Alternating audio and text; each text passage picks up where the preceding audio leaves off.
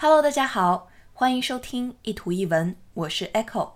来看今天要跟大家分享的这句话：I've never been in love, but I imagine it's similar to the feeling you get when you see your waiter arriving with your food。再来一遍：I've never been in love, but I imagine it's similar to the feeling you get when you see your waiter arriving with your food。这句话比较长，我们先来看一下前半句。 I've never been in love，意思是我从没有谈过恋爱。Be in love，在爱里面，也就是谈恋爱的意思。I've never been in love，也就是说我从没有谈过恋爱。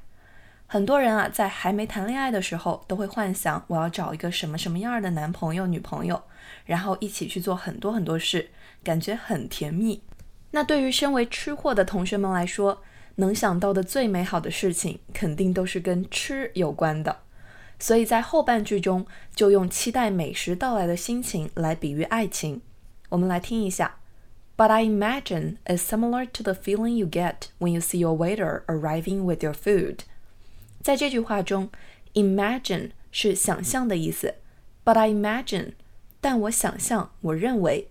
接下来有个很好用的短语，be similar to something， 意思是和什么什么相似、类似。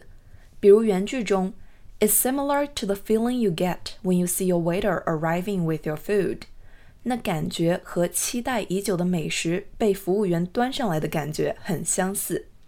正在收听节目的吃货朋友们，有没有觉得这个比喻太贴切了呢？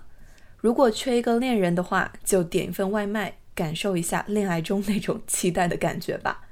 I've never been in love, but I imagine it's similar to the feeling you get. When you see your waiter arriving with your food，欢迎大家关注“相信面包和爱情总会有”的微信公众号“念念英文”，以及新浪微博 “Echo 念念英文”。